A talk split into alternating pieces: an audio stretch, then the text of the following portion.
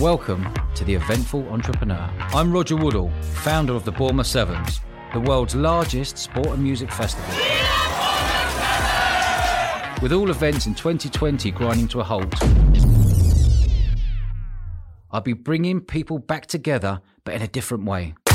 On this week's episode, I'm talking to CEO and founder of Killing Kittens, Emma Sayle. Dubbed the poshest swinger in town by the Daily Mail, she's been throwing private members' parties since 2005, creating the world's most exclusive and hedonistic sex parties focused on female pleasure. This was certainly an eye opener for me. If you're liking our podcast, hit the subscribe button and you'll get notified every Wednesday with more fascinating stories like this. Here she is, the one and only Emma Sayle. Hey, Em, welcome to the show. Thanks for having me on. Yeah, I'm looking forward to this one. Tell me how you got into the events industry and where the idea from killing kittens come from. Um, so I've been I've been I've been organising since I could walk, basically. As Mum would say, I was like I literally would just literally do parties with dolls and teddies and line them all up in military precision. And Mum was an events organizer. Um, Dad was army, so everything was sort of very kind of yeah military organised. Um, and it was just always and at school I was always organising everything. Um, and at university, all the big balls and stuff, the sports balls. Um, so kind of organizing events and with friends, I was always I'm always the one that organizes everything. um, so I think you just you've just got it in your blood um, that you do it. Um, but with Killing Kittens, I was doing PR actually before, um, an entertainment PR and um, for like different venues and clubs, and I was doing it for the erotica, helping with the erotica show, the big sort of sex. What industry. year? What year are we talking here, Em? This is back in 2003. Okay. Um, And what university were you at? Well, I was at Birmingham University. Ah, I okay. did sports science, which has nothing to do with events. Um, but I was sort of the social coordinator for the athletic union, so I just organised all those events. Um, so kind of I had all all that, and then I came out and went into financial um, investor relations and financial PR, and um, didn't like found it really boring because I just got my brain goes off in completely weird and wonderful tangents, and, so I wasn't Love it. that creative. And uh, I think the anger for me that always burned was this: well, why can't girls do what boys are doing, and why is there this double standard? Um, and being at all girls boarding school for ten years, I kind of didn't notice it that much at home. But then I grew up in the Middle East, so I noticed a real difference. And sort of well, at school, you know, we were taught we could be a get out there and be whatever we wanted to be and go out and rule the world and it didn't matter um, you know the whole boy girl thing but then you come out in the real world and I went to the city and had some um, shitty experiences um, with guys that worked with me and I just thought this doesn't end up making a few complaints and it kind of the anger was there Yeah. it was always burning I say and then got involved well What to sort of what sort of complaints, Em? Just it was this it was one boss um in one place who he just it was constant comments that we wanted we need to win this. It wasn't like the full on it was the subtle stuff that actually a lot of girls don't realize happen or we want to win this pitch so i want yeah can you get us I, need your legs out because we need to win this pitch. And it was just constant constant. He moved me away from the teams that i was sat right next to him and it was yeah it was just sort of constant there and i lived with five guys rugby guys at university Yeah. um, you know i've been surrounded by military men i kind of i can take the banter Yeah. more than most Yeah, um, yeah, yeah, yeah. girls can so i just didn't feel comfortable and it it this fire was that had already been stoked from growing up and seeing yeah seeing how women were treated um was sort of it just kept being flamed and then i ended up helping with the pr for the erotica show which threw me into the adult world the sex industry um, and the whole weird and wonderful and amazing humans in that. But one thing that stood out to me um, was again, it was all being run by men, for men, um, but it's all claiming to be for women. So all the sex toys brands, all the lingerie brands, you know, were run by men, and the designers might be men, and they, Wow. you know, every everyone, but claiming they knew what women wanted, and Yeah. Um, and again, that annoyed me. And the porn industry all run by men, and it was sort of, and then it got me looking more into the into the sex world and the, everyone's sex lives. And I was also early twenties and out and about and single, and that whole kind of well, why why can guys have one night stands and do whatever they want to do, and girls are slut shamed and Yeah. that kind of side. So um, that's why I launched Killing Kittens. Um, which was basically I wanted to provide flip it all on its head and provide this sort of safe space and community um, and event side, but also an online sort of forum side for women to explore their sexuality and feel in control and safe and not judged. And it was all about them and what they wanted. It wasn't sort of being in a man's world of wanting to please a man and that judgment side of things. So um, yeah, so that's kind of I was in Ibiza when I came up with it and had three days and went right. Always good ideas come out in Ibiza, isn't they? Exactly, and the crazy name came out. Yeah. So um, and yeah, 15 years on, the joke's still going. Um, and it. Where did the name come from? Killing kittens. So the the name there's a cyber expression that every time you masturbate, God kills a kitten. Yeah. So if you're killing kittens, then you're just you know wanking. Yeah. Um, so I just was like, right, that's the name, um, as you do. Um, and I like the two. I like KK. K is a very powerful letter, Yeah. and so from day one, it's been KK. Um, and you're a member of the KK world and the KK community, and you go into a KK party. Um, so kind of what started as a monthly event with 50 people, where we don't let single men in. Every man has to be accompanied by a girl. so take that back. Take that back a bit. So your first event, what was the business Yeah. model? So the first event was a, a just very simple, um, and we took over a, a club, a kind of a clubby bar in Covent Garden that we still use now for one of the concerts we do. Um, and it's What's that masked. called? I can't say. Okay. can't reveal our venues. we don't. Yeah, we send them out like 24 hours before the event. Is that right? Yeah. Oh wow. So yeah, we did it in there. We want all the events we do in masks. Um, because right from day one, it was sort of if, if people put masks on, then they can feel more comfortable and they're sort of hiding behind something. So it just sort of um, that bit of mystery and intrigue. Yeah. Um, so the mass, and then and then basically what happened? It's like a private party, private members only. Um, and then you've got back areas and kind of playrooms where where sex does happen, and you might walk into one, and there might be one a couple in one room, or you might walk into another, and there's like 50 people. Or we get, you know, we get big groups of single girls now. Girls come along because that's it's all about, you know, the girls exploring, and fellas have to be with a girl. Is that right? So girls can come, girls can buy. We get a lot of single girls buying tickets, and in order to come, you have to be a member of the site. So the the um our big online mothership, as we call it. You have to be a vetted member on there, and then you have to be a member of the Kittens Association within that, which is girls only, in order to come to the the full-on killing kittens parties. And when you're a member of the Kittens Association, you can then buy a couples ticket um, and bring your partner, or you can bring another girlfriend. And how does that actually work? You walk in there and it's like a private members bar. You go in there and just drink. How do, how do you give it the sort of, if you've got a mask on, if you give it the wink or do you, how, how does it work? Well, they're the little mask. Most people wear the little eye mask, and actually, after about an hour, they end up on top of the head. Um, and you just people just get chatting. It's like being out in a bar, and how do you normally chat up people? And um, yeah, and then they'll just sort of some you'll get people kind of slope off, or just a couple, you know, just go off by themselves, or girls go off by themselves, or you get couples that kind of it's that classic kind of threesome type scenario. Um, and then you get a lot of, you know, a lot of women within couples are bi-curious or bisexual. So Yeah, that's what yeah that's a big part of it as well fantastic. And how much is it a ticket for a couple? um they range between 100 and 300 pounds depending on the venues and what yeah what the event is And, and for example, that first venue, you said you had 50 people there. How many how many events do you put on a year? And where are they? Are they just in Um, so London or they're- they around Europe? no they no they're around the world so we can have up to 20 events a month now um because actually we have so we do them regularly in new york we do them regularly in sydney well this is like pre-covid um although we're still doing we've, we've been doing them all online a lot of online events um in the last year so we do them and then we do kind of pop-ups we do venice like venice carnival and venice halloween um, and we've, we've done Paris and Berlin and loads of Amsterdam. So we do the pop-ups like that, and then also we do Manchester regularly every month over in Ireland, um, up in Scotland, and then we take over some big country houses. So we do, you know, probably three or four big kind of country mansion type ones, and we do weekend retreats, um, which is sort of more of a full-on just whole weekend with lots of workshops and things.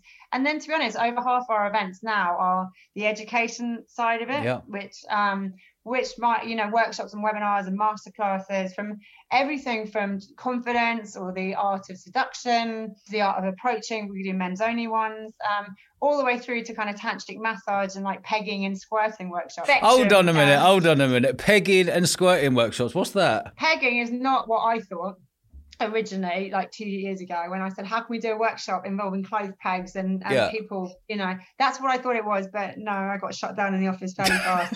It is um no pegging is the is where when when uh, when the girl or guy wears a strap on, wears a strap yeah. on and takes the guy. So you're then pegging the guy. So that's so the workshops um, we do on that are kind of the way to do it. You can't just, you know what I mean? You can't just launch in. Yeah, yeah, yeah. Um, yeah, and that that's pegging. Squirting is like the it's the myth, well not the myth. The kind of the whole. Some people think it exists, some people don't. The whole being able to a girl to squirt yeah. when they come. Yeah. It's like, it, does it happen? Does it not? Is it pee? Is it something yeah. else? It's sort of how do you do it? Uh, yeah, there's a whole kind of, you know, method behind it all. Quality. So, so your first gig, your first event was what year? Um, 2005. So two years after you finished uni, you decided I'm going to set up Killing Kittens. I'm going to really go for it. What made it? When did it really? When did you really break the back of the business model to say, you know what, I'm really onto something here? Um, do you know what it was? I'm not a detail person. I hate detail. I do meetings that are about 20 minutes long. Yeah. Um, I kind of zone out, and I am. I to me it was a bigger. I always had this vision and this bigger picture in my brain about this whole being big kittens world and a brand, and it stood for something, and people would see the two Ks. And when I first had the logo done, um, I wanted the two Ks because I joked with the designer. I said, because one way I want to be, one day I want to be wearing my own clothing and lingerie yeah. with the KK label, clothes label yeah. in it. Um, so it was that I always had in my head. So it wasn't because it was like a monthly event and I didn't need on the business side of things, it, I didn't go in with loads of money startup. It ran itself. I had some PR clients on the side to kind of help pay um, the rent. The thing I had in my and I'm a, I love my history and I was like so like Stalin's five year plan. So I had this five years in my head of where I wanted it to be in five years. And if it wasn't there, then I'd just give it up and yeah. go back working into PR. So everything was for in five years. I wanted it to be more than just one event a month. I wanted to be out of London yeah. and I wanted the online community to be the database side of things, that to be kind of on par with the event. So that so when I went got to five years and that's what you know and I and I hit it, then I had the next five years um, of going international of of uh, the whole tech side of it. So last year was the end of the third five years yeah. of raising the money and it yeah. being a tech business, considered a tech business. And now, you know, the next one now is like we are going big on creating the world's biggest like adult social network side of things and the chat app we launched in the last year. So in my head, it's always been this Evolving, five year yeah. visualization without yeah. really getting stuck into so, the nitty gritty. So in 2005 to 2010, say, Tell me how the business grew because, and how did you promote the business? Because there was no social media really till about 2008. No. How did you promote to people? So, because my background was PR, that's the way my brain worked. It was, I think the thing that I that made me realize that actually I was onto something is because having come from PR, where you have to, you know, you write the press releases, you try try and get a hold of journalists and they don't want to talk to you because you're just a little PR and trying to sell and it's real slog to get mentioned. Within like the, I did the first party and had um had incoming phone calls from like the Sunday Times Star magazine and Cosmo magazine you know with big journalists that I knew the names of who I'd always gone well you're never going to speak to them. You need the you know the more junior journalists to get hold of them. And these were editors um and wanting to do features and writing two, three page features on it. And there was it was at a time when Sex and the City was out, when Ann Summers was hitting the high streets, when LELO sex toys were going into Selfridges, there was this big sort of buzz of this female sexual revolution going on. So it kind of launched, I was launching at the same time. And just the having the incoming calls from media made me realize that actually I was onto something that something was happening and this something was needed. Yeah. Um,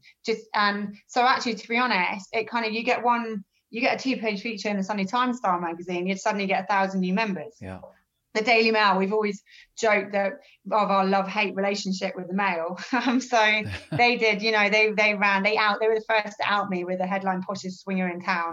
Um, so that yeah, that was that was a classic. Um, so um, um, so yeah, so to get it was it was very much it was word of mouth. It was, you know, I worked in the London entertainment world and I hung out with a certain group of people who were quite well known for being a bit loose, um, yeah. and they and big quite powerful females in it sexually, and it kind of it was sort of just that word of mouth type thing. And the parties only to start with the first year had you know, never got beyond 100 people maximum. So it was quite a straightforward thing to do every month. Um, and meanwhile, the main thing to me, I always had a basic site that captured people's emails and names to grow this community, this database, and grow the kind of basic chat rooms that were going on. So that the online side Yeah.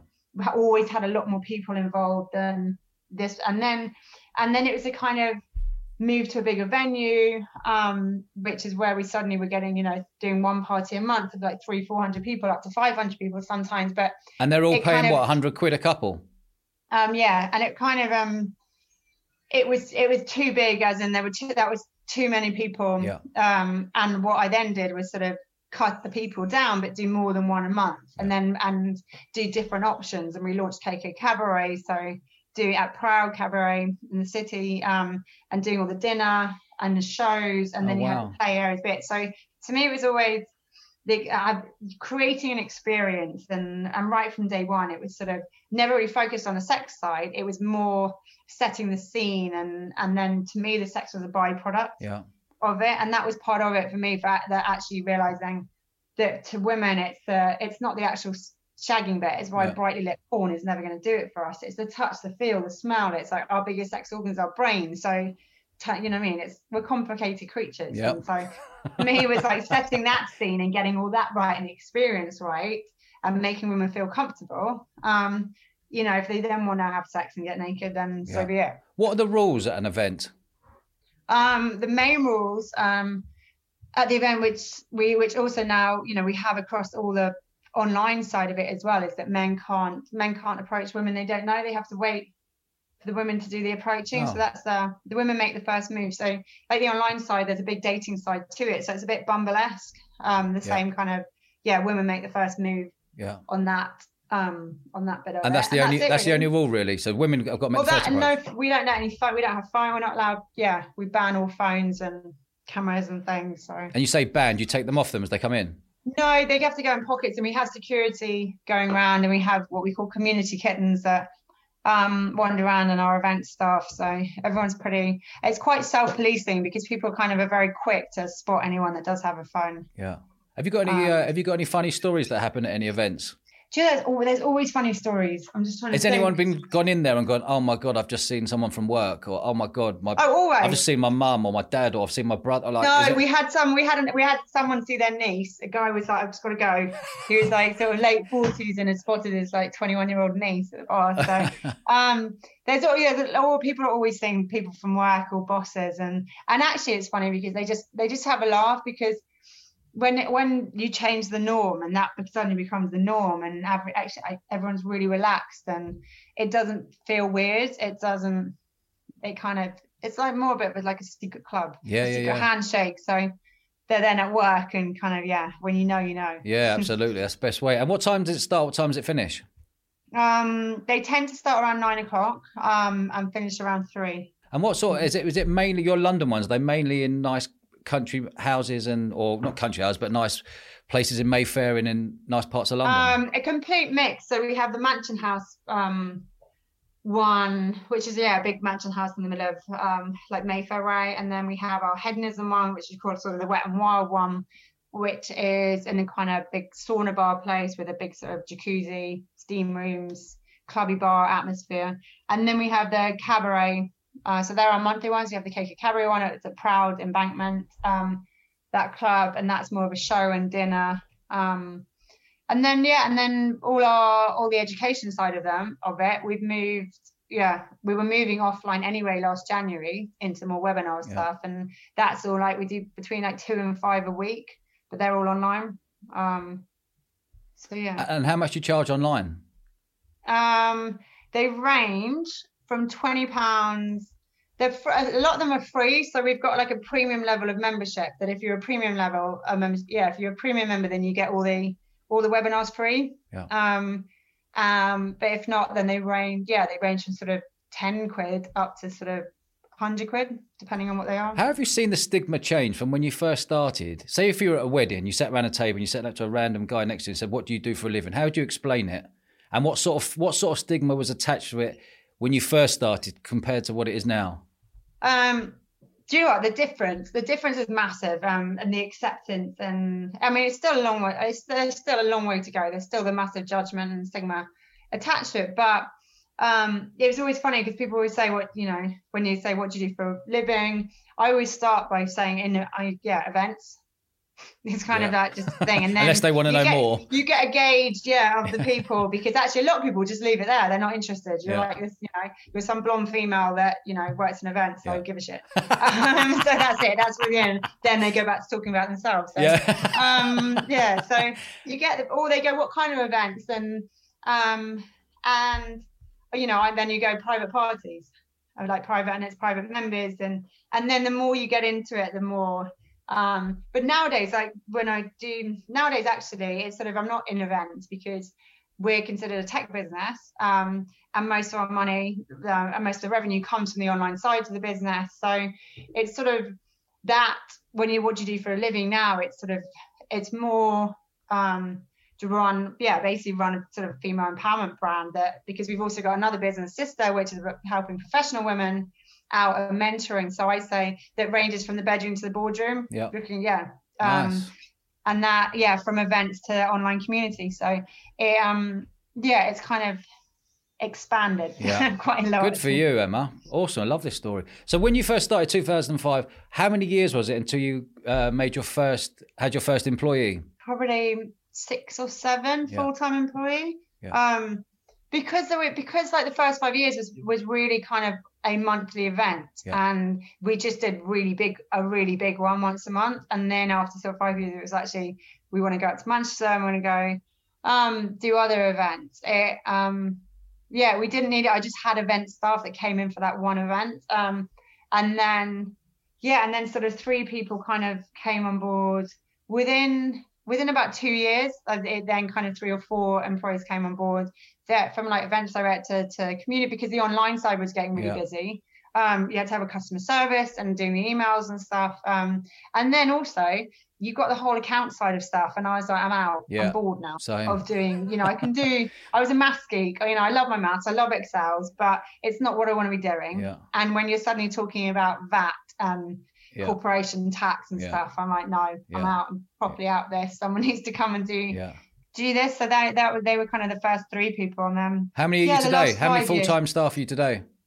Eleven. Oh, so there's lovely. eleven full time, and then we've got about forty freelancers. Um, of which about 20 of them are developers. Yeah. Um, because we've gone helpful leather the last four years, building new platform, building apps, all that. So and yeah, so to be honest, most of that extra 40 people are all digital online. From online marketing to the blog content creation, it's not the events team. Uh, we're real sort of streamlined. We've got two two full time events people. The rest is all involved in the in the online digital yeah. side of it. So if you're doing it, you've done 15 years. Break down the first five years, the next five years, and the next five years as a business model.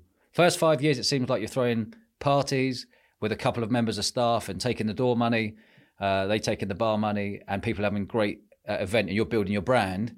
And then that next five years, how did it develop when social media got involved? The next, yeah, so the next five years was was was building the community, building yeah.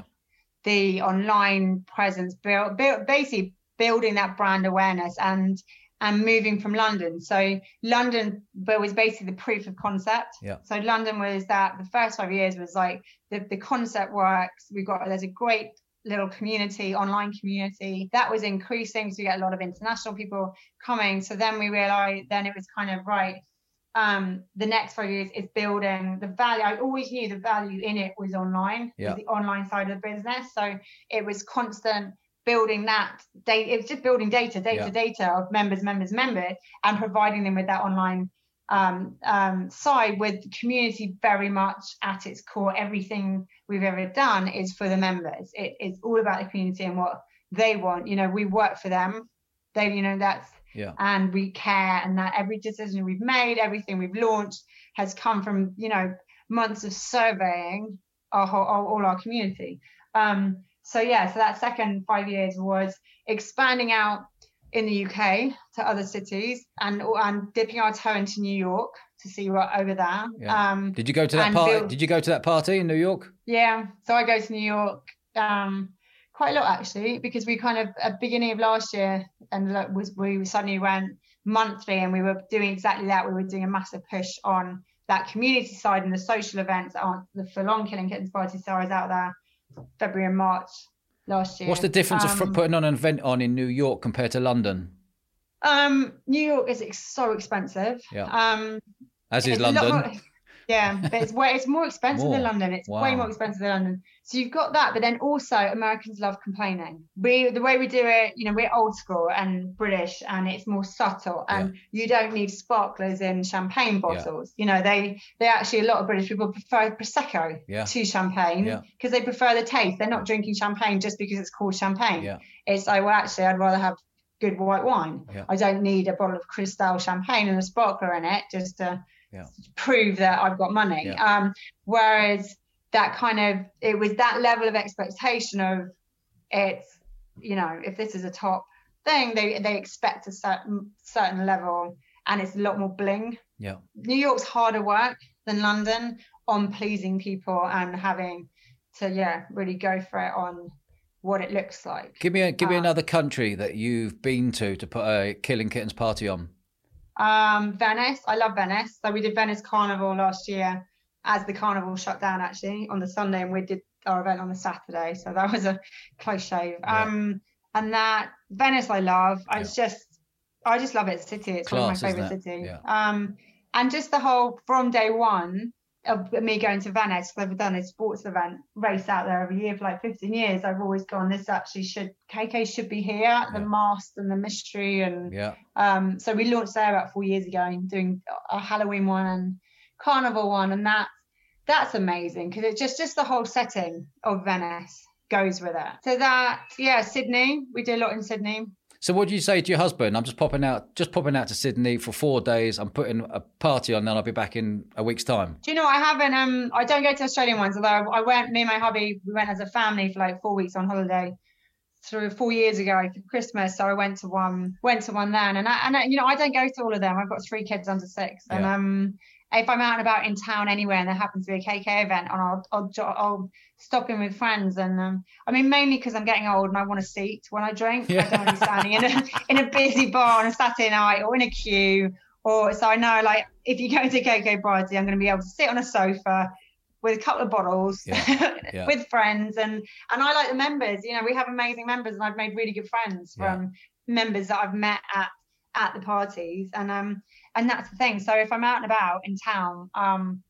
Then I will. Plus, I like going to the European ones because it's just it's a weekend away. Yeah, it's a good So, excuse to get um, away for the weekend, isn't it? Yeah, they're a good little road trip, and with with some of the team, and then again, you meet because it's a whole weekend. You meet up with members the night before, and you have dinner, or you meet them in a pub for lunch, and you kind of really get to know people Yeah. over a weekend.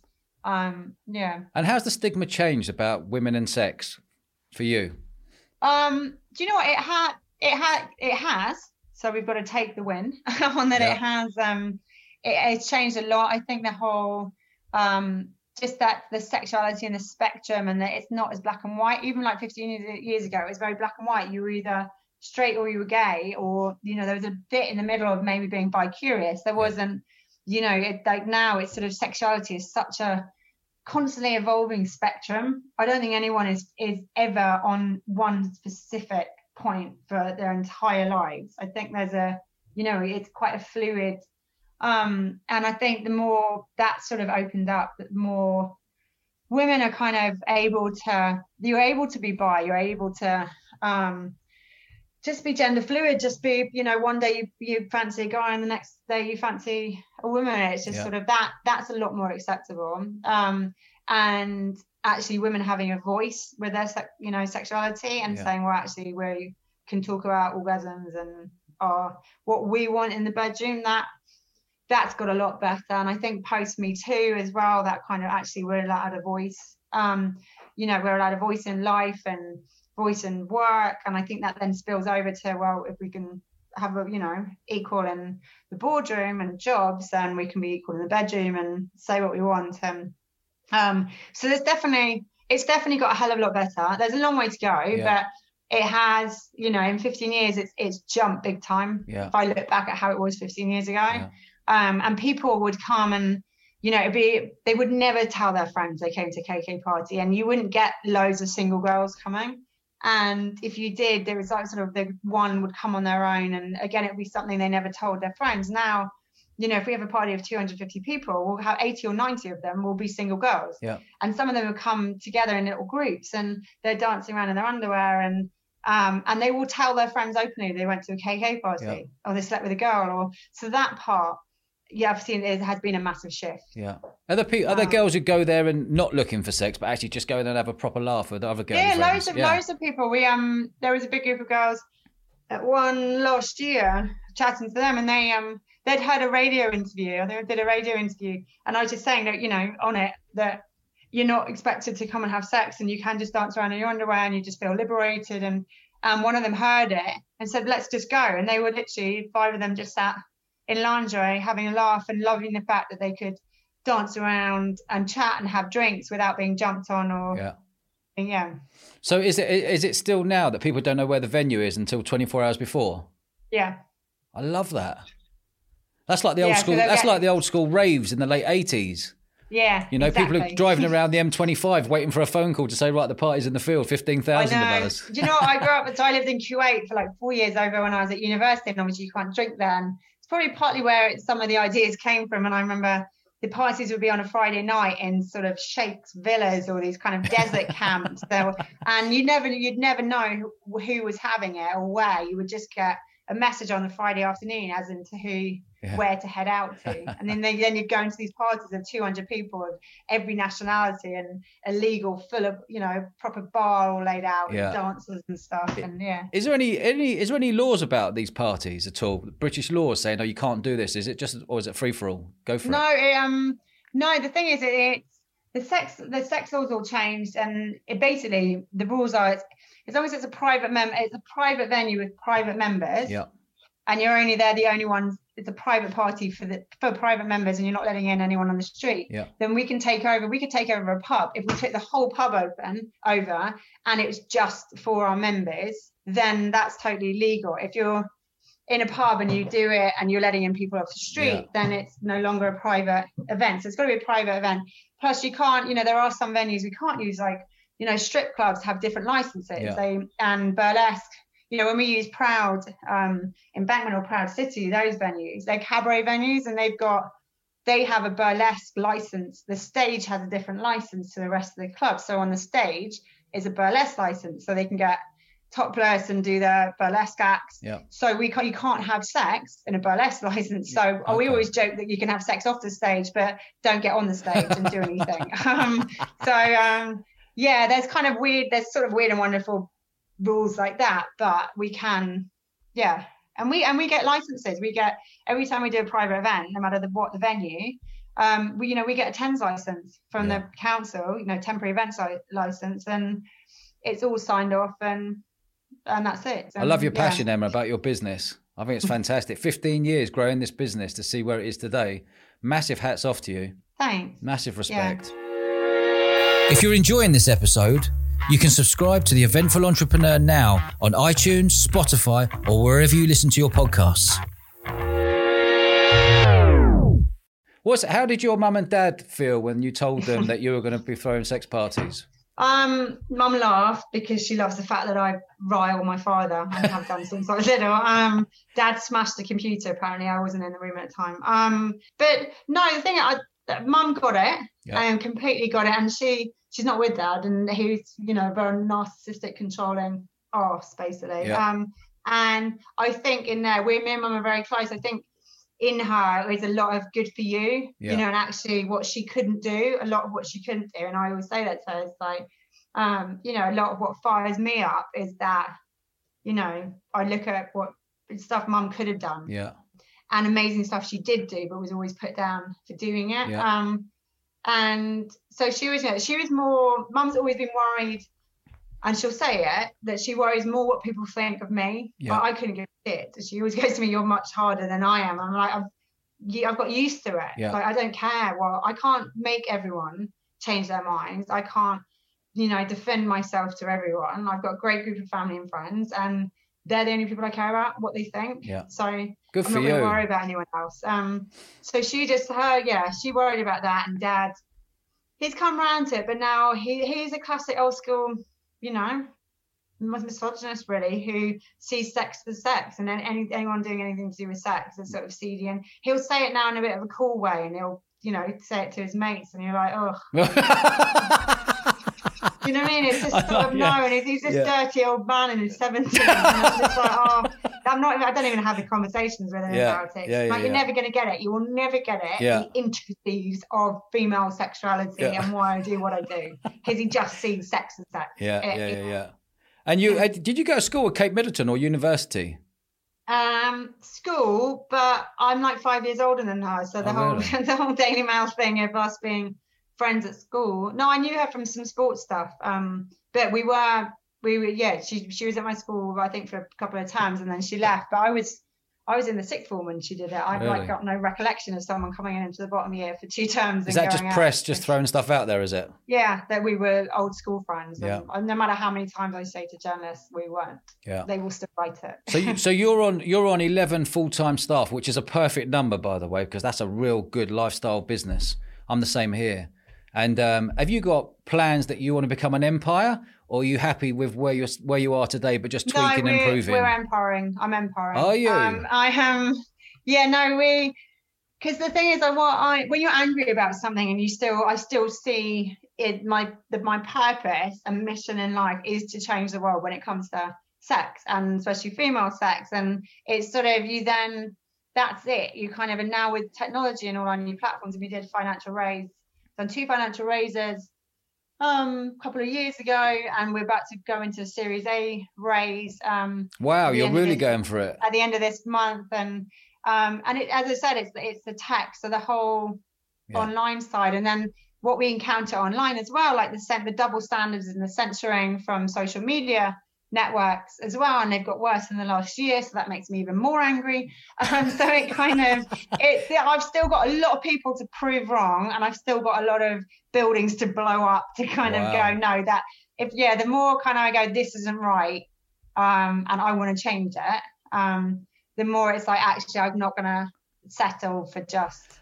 and i get it you know what i mean some people are different i just it's it's a weird one because it's not it's not just an events company it's actually what we're trying to change in is is is a massive shift in the global perception of females and sex yeah. and mainstreaming the conversations around sex so that it just becomes normal um, and it's not some dirty thing so when you're trying to change the world yeah. um, how it the status quo now it's sort of that's that's why i do what i do um, I don't really look at it as a business. Yeah. If that makes sense. Yeah, no, I can see it. I can see it. Fantastic. So, what about? So, you say it's a tech business. Is that all about how many people can be members and pay your subscription fee? Yeah. So we've got 180,000 members online. What all um, all paying? No. no. So we only kind of with the new. That's the goal. Huh? That's the goal, isn't it? That's the yeah, that's that's the dream. Um, and but we've kind of so we had it kind of ticking over, and then we have worked on a subscription basis, and then we launched. Um, we spent four years building this new all singing, all dancing. Imagine like Facebook meets Bumble, yep. meets Eventbrite, yeah, meets a WhatsApp chat app. Yep. Is what we launched last year. Yep. Um, and it's so called what's all, that called? Um, it's it's basic. It's Killing Kittens website. So if you go on it and become a member, you've then got access to all the education side of it, all the eventing, event ticketing kind of side of it, big sort of blog side of it. Then you can use, use it like a dating site. So you search and browse, and you can chat. And then the app, the chat app, you can download. Um, is like an advanced WhatsApp, wow. so you can create your own groups. Um, wow, powerful. Um, so powerful. yeah, so that's that's sort of the cyber growing, and as I said the pre- earlier, the premium subscription side, we've now added you get all the free education part to it. So that's massively increased our membership of who's paying. Um, so it's just that's the thing, it's finding the sweet spot and, and tweaking different fees of, and who buys monthly, who buys quarterly, who buys six month or a year subscription, and the price points of people.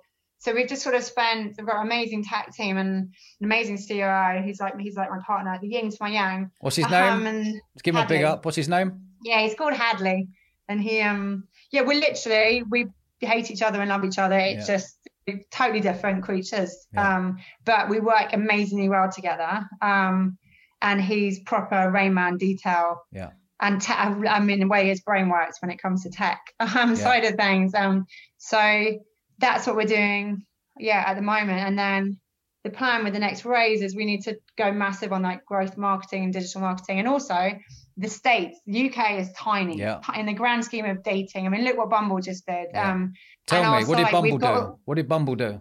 they um IPO'd, you know, with the first female, the youngest female CEO, yeah, well, youngest CEO. She um 29. Um, so they IPO'd in the States, um, on the New York Stock Exchange. So Wow. for billions. Wow. Um, and is that what is that where um, you is that where you think your angle is for your business we, model? We, I mean, we've always seen our exit, and in that we are, we're basically a niche in that whole big.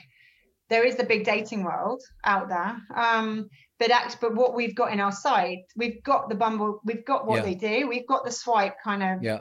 the search, the browse, the chat, the kind of I like you, the matching. It's all there, but it's a tiny part of the rest of the big world. And we bought, we've we've um, built a big ad platform as well. So all the brands that we call them adult safe for work. So all the adult safe for work brands who lingerie, sex toys, those kind of brands who can't advertise or boost on social media because they're not allowed are we're putting them they're having their own pages on our platform and then they can boost across Okay. our social network. Yeah. So we've got over 150 brands signed up to that, and we're launching that next month. Um, and that works in the same way as Facebook pages. So you have your page and you boost it over, Yeah. and you can you can yeah all that. And the sex educators and edu- you know influencer side have their pages, and they can boost and they can make their own money as well. So they can do their own event own events on there because you've got all the ticketing set Yeah. up.